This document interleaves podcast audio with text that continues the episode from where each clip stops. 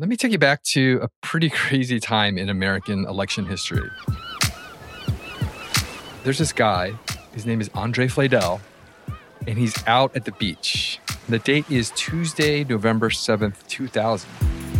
Now, Andre is in his 50s and he's a chiropractor and his hair is going gray. And he just voted in the presidential election. So it's George Bush versus Al Gore. And Andre punched his ballot for Gore earlier in the day. And then he left, and then he realized that there was a problem. So I went to the beach and we sat down, and calls were coming all over the place. So that's Andre on the phone thinking about that crazy day 20 years later. The ballot's all screwed up, and there's something wrong, and people are complaining, and they voted for the wrong person. And I thought the whole thing was pretty dumb because how can you vote for the wrong person?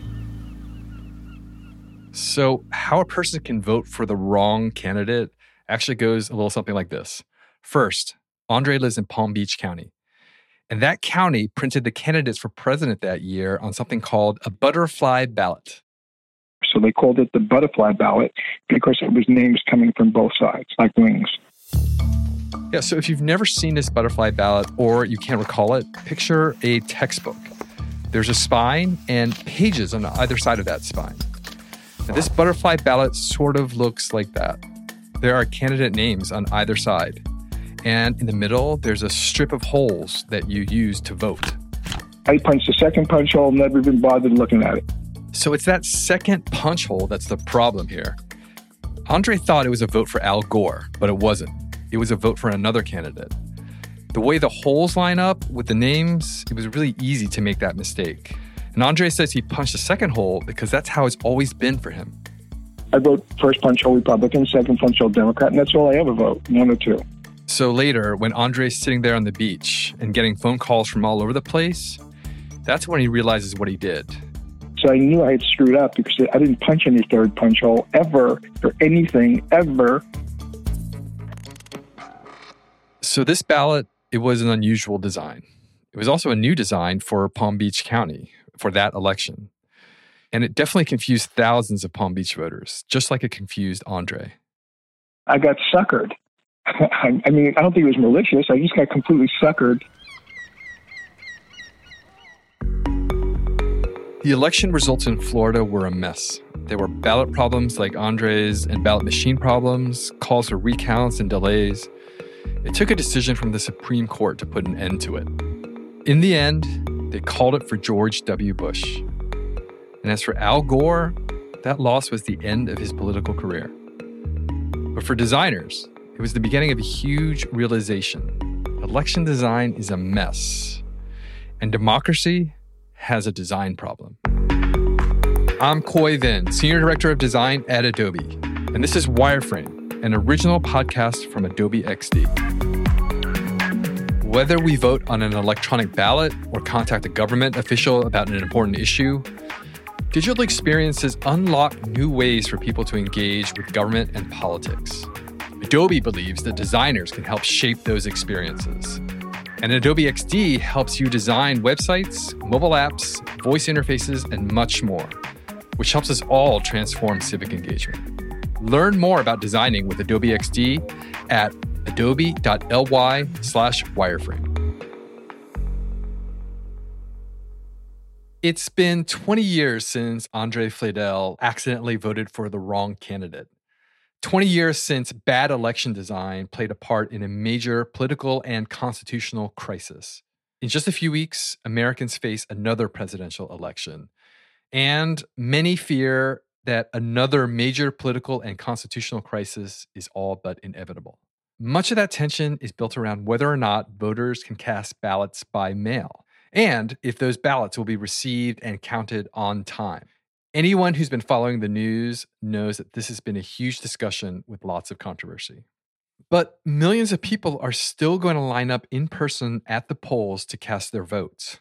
And across the board, the user experience of voting is a challenge that designers are still trying to overcome. Wireframe producer Dominic Girard has been digging into some of this. Welcome back, Dom. Hi, Khoi. Um, you can probably tell that I'm recording this in my closet at home, right? Yeah, you do sound a little bit odd. Yeah, yeah. I'm sorry about that. I'm having a bit of a technical issue this week, but hopefully you can hear me just fine.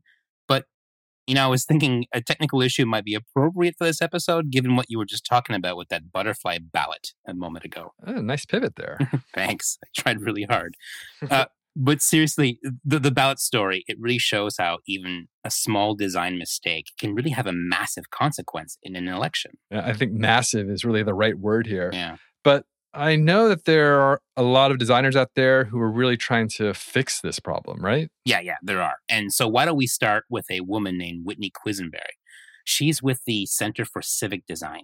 Right. They focus on design challenges that get in the way of how citizens and governments work together. Yeah, and it's also where that phrase that you used a moment ago comes from this idea that democracy has a design problem.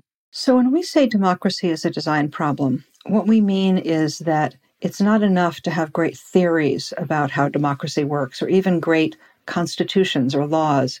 You have to actually be able to implement them. So that means it's a forms design problem. It's a service design problem. It's a visual design problem. It's a language design problem. It is all the things that go together to make a fantastic UX experience. What she's saying is that democracy is really kind of all talk unless you do everything you can to help citizens vote. Yeah, exactly. And Whitney's long been convinced that we need designers to make democracy stronger.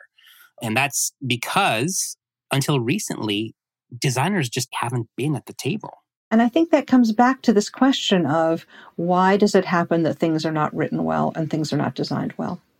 Partly, they're all made by committees, right? Laws are made by committees. And partly, no one's challenged them. No one said it can be better.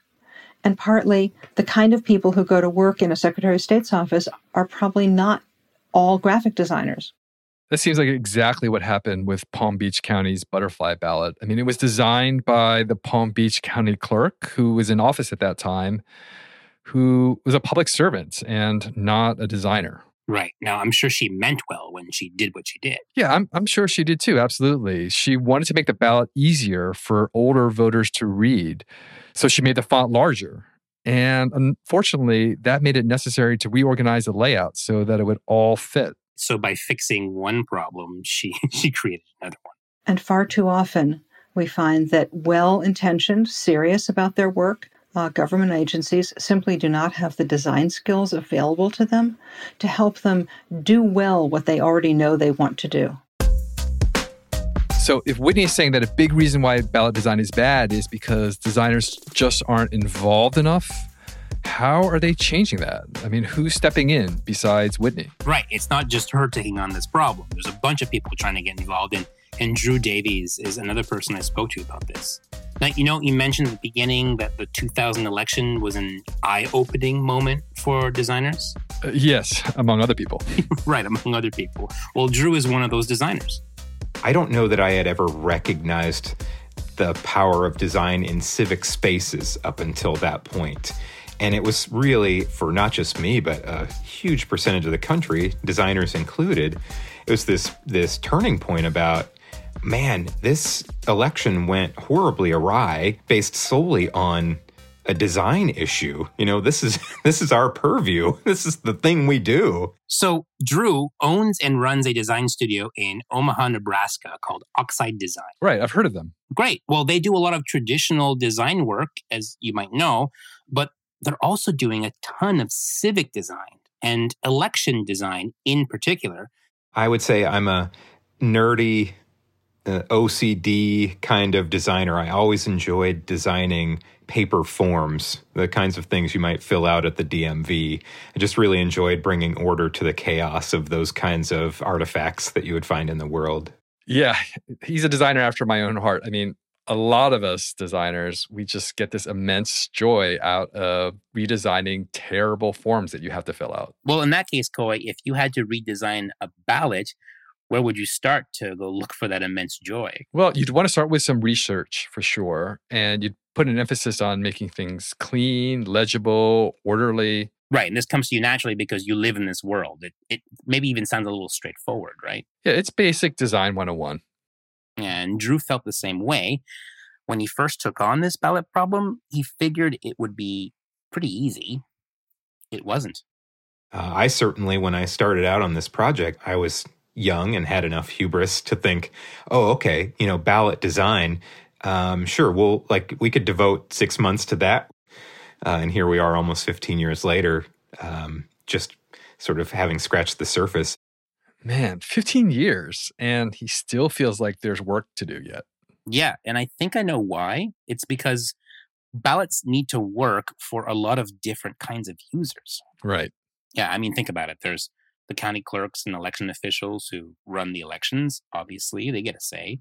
The candidates running for office, they get a say. Then there's the elected politicians themselves. They're the ones who have to write and pass the laws that address any changes for how elections are going to be run. Eh, eh, that's just scratching the surface. The list just goes on. Right. And you haven't even mentioned the voters themselves. Well, yeah. And a voter, as we know, is literally any legal citizen over the age of 18 who's registered to vote. Yeah, that really seems like that's the challenge with civic design. I mean, your user is quite literally everyone. And, with ballots specifically, there's one more usability problem that is hard to overcome. Drew points this out. He says, you know, many Americans, they only really get around to voting uh, when it's time to vote for president. And that only happens every four years. The issue here is that people vote so infrequently that they simply don't have the muscle memory to recall the kind of form that they dealt with four years ago, the last time they voted. So they encounter this ballot brand new each time they walk into a ballot booth, whether it's the same ballot they voted on four years ago or not. That's pretty interesting. That's like designing for a user who's always going to be doing it for the very first time. They're always going to be unfamiliar with the interface that you've designed. Totally. You go into a voting booth and you think, I know who I want to be governor, but all of a sudden you're presented with a ballot that has uh, 42 different races on it and seven different ballot measures or determine who's more qualified to be dog catcher. Yeah, I don't know that I've ever voted for my local dog catcher, but you know, I get his meaning. The point here, of course, is that these are all the obstacles that Drew is facing when he's committing to fixing this ballot design problem. So he gets down to work, and this is after the 2000 election, right? Exactly. This is about the time that the federal government concedes that there's a problem and they actually get involved. They do. They they pass a law in 2002. It's called the Help America Vote Act, and what that does is it helps states with funding to update their election equipment. Uh, it sets up a, an elections assistance commission. Uh, that way, nationwide, there's at least an attempt to create some basic standards to help run elections. So it's not like Drew was just sitting out there on his own trying to save the world. That's right. He's not. He's he's partnering with people. He partners with Whitney Quesenbery, for instance, and other designers at the Center for Civic Design. And together, they lead this effort to develop clear ballot and election design guidelines. But of course, the more they dig into the issue, the more questions they end up having it can seem really simple on the surface for uh, an average person to pick up a ballot and fill in a few ovals and turn their ballot in and be done with the process. But the second that you have any sort of motor skill issue, any sort of vision issue, any cognitive impairments, all of a sudden that becomes immensely more complex. Are we speaking in plain language? Are we speaking at a third grade level? are we making these instructions as accessible to the widest group of people that we can? That's a lot to think about. There's even more. How do we clarify for a voter where they're at in the process of voting? Are you at the start, middle, or end of a ballot? What do you do when you get to the end of a first page of a ballot if it's a paper ballot? How do you move to the next page of a ballot if it's a digital ballot? Those kinds of pieces. Uh, a lot of different interesting complexities like that that don't reveal themselves until you start looking a little deeper into the process. So they take all that and so much more and eventually come up with something they truly think is going to help. And it ends up being this massive, super comprehensive document filled with recommendations that oversee every single stage of designing an election.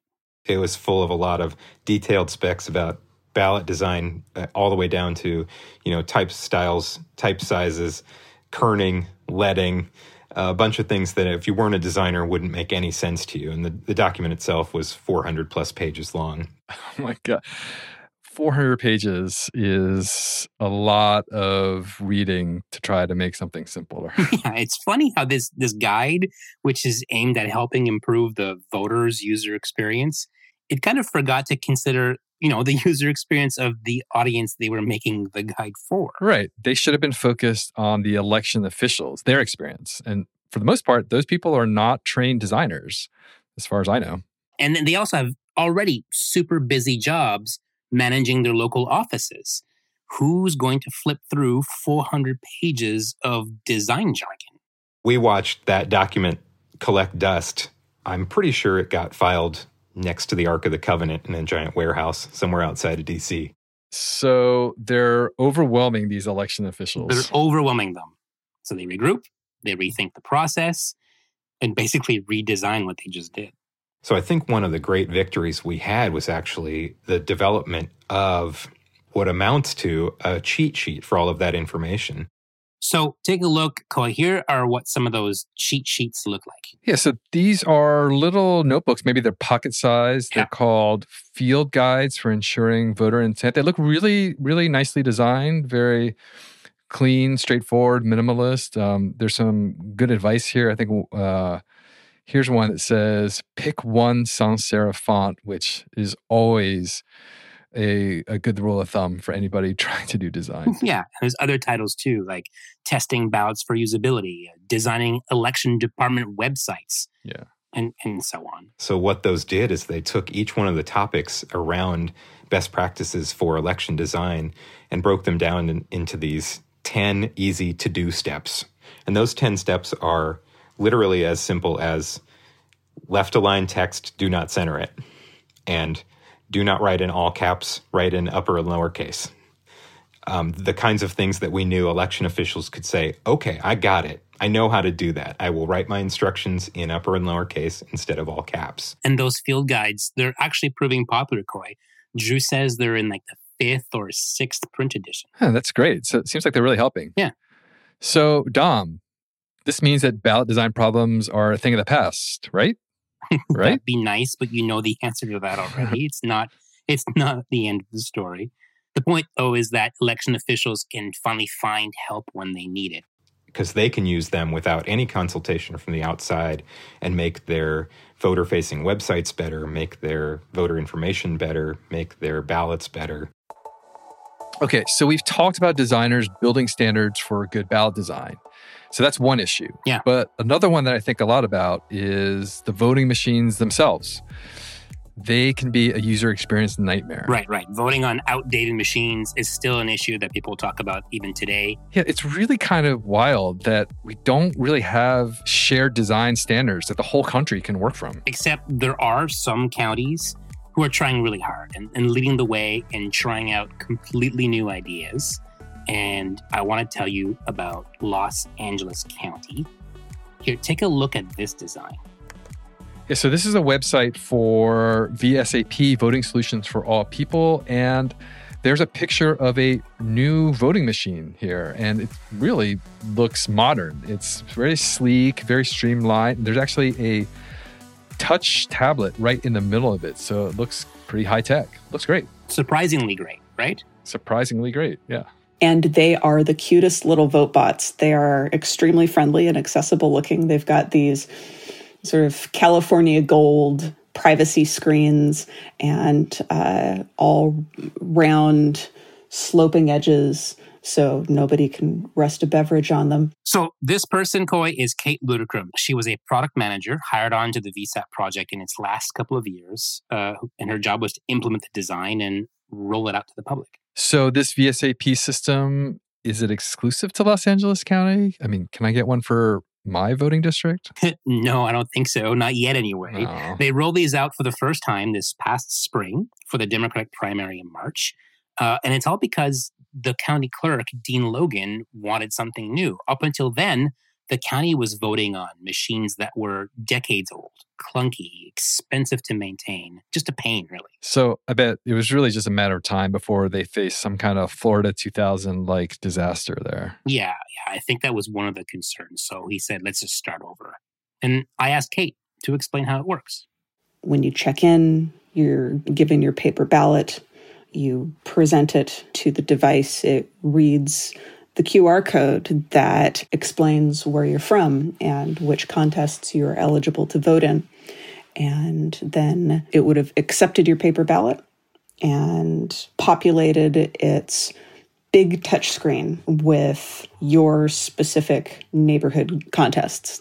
So, wait, it sounds like there's both a paper ballot and a digital ballot. Yeah, and that's because of their user research. The design team learned that LA voters like to see their choices on paper, not just on the screen. I guess people generally trust paper ballots over digital.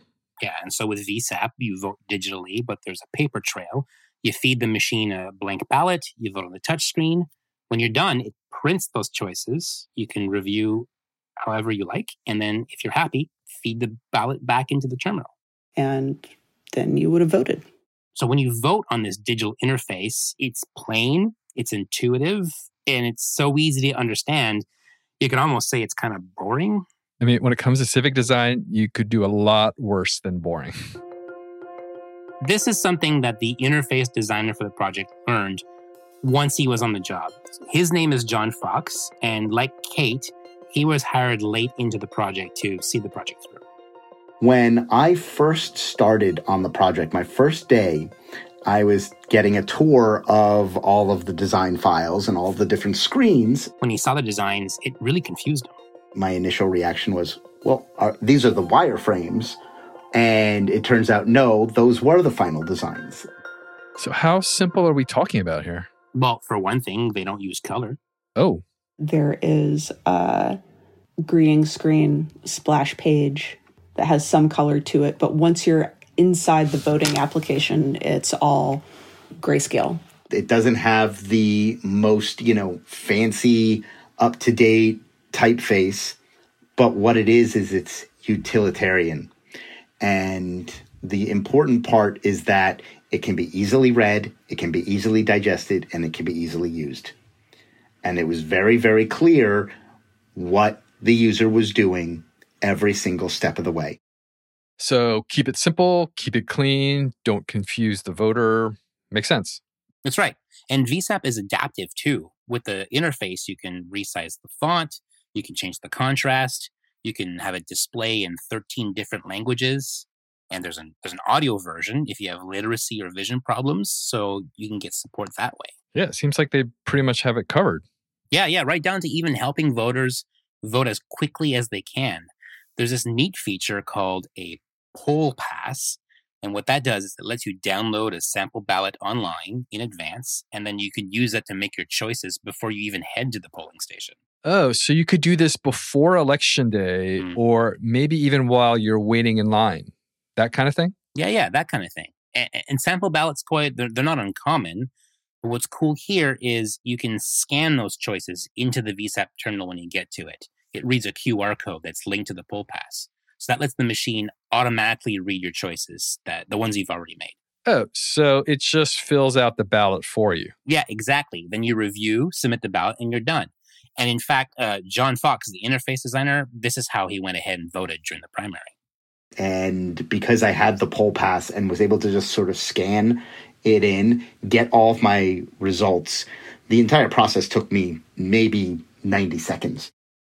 So you vote on your phone, but you submit your ballot at the polling station itself. Super simple, super secure, user friendly, super fast. We made voting fun. We made voting accessible, non threatening, and simple. So, Dom, you said it launched during the primary. How did it go? Yeah, well, it didn't launch without problems. Does anything ever, really? there were a few equipment malfunctions. There were a few long lineups at some polling stations enough that the county clerk, Dean Logan, the guy who got this whole thing started, he actually had to step up and publicly apologize for some of the gaffes. Uh, launching any new design is always the best and the worst day for a designer. yeah, I can imagine.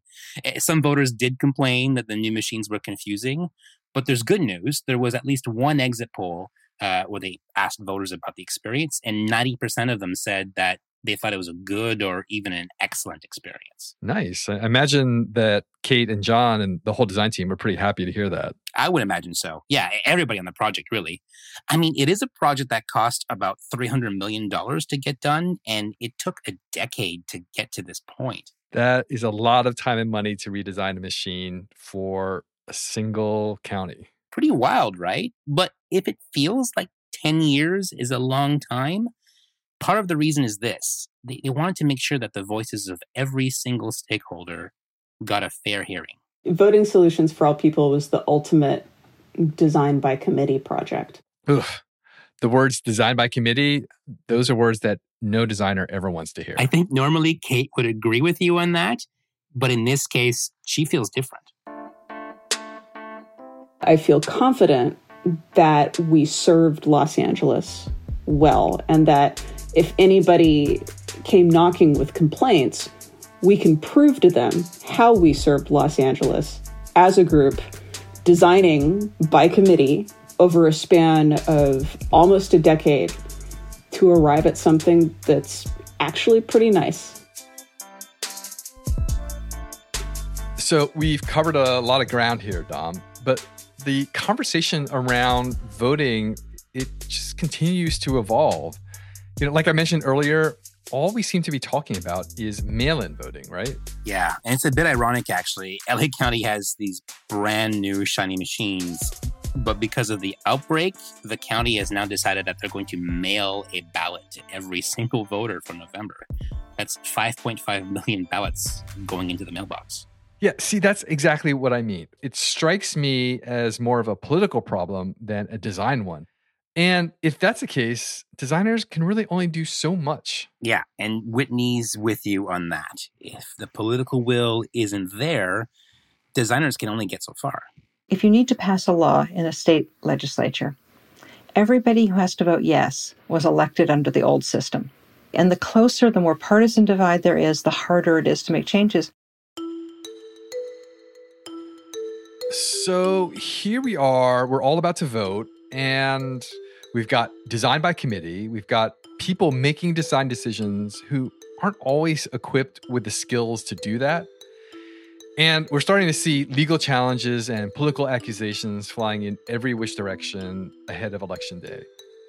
So it's true, elections are a complex, multifaceted problem that really goes beyond what we think of as a standard design project. So I think I understand now why this is taking so long, why Drew finds himself still working on this problem 15 years after he first started. Okay, so all that being said, Khoi, you're you're still going to vote in November, right? Oh yeah, of course. I mean, hard problems like this, they rarely have simple answers. But we've got designers like Drew and Whitney, and they are making meaningful progress out there, and that's really something. And also, you know, voting it's still the most powerful way to be heard, especially with the world the way it is. So, yeah, for sure, I'm definitely voting. Well, good. Thanks for this, Dom. Thanks, Khoi. Dominic Girard is a producer with Wireframe. It's important to add that despite what you might have been reading, there are a lot of people, designers included, who have worked very hard to ensure the integrity of your vote. For instance, designers like Whitney Quesenbery, she's still working hard to solve these design challenges. And that's for both mail in ballots and in person ballots. Michigan adopted our designs. Pennsylvania adopted and slightly adapted our designs. A bunch of counties have adopted them. And we're getting real attention for that. And I think part of why we're getting good attention is because we did it in a user centered way. We didn't make those designs by going into a corner and thinking what great designers we were. So, design is making headway in improving the voting experience. But none of that really matters if you, the voter, don't show up. Personally, on November 3rd, I'm going to head over to my local polling station here in Brooklyn and cast my vote. And whether you cast yours in person or through the mail, I hope that you vote too. If you're an American and you haven't registered to vote yet, head on over to vote.gov and find out how to make sure your voice is heard. Folks, this is the final episode of this season. But there's one more way that you can speak your mind. Rate and review this podcast. Head on over to Apple Podcasts and let me know what you think. And also tell all your friends about us. I'm Khoi Vinh. Thanks for listening. This is Wireframe, an original podcast from Adobe XD. Learn more about designing with XD at adobe.ly slash tryxd.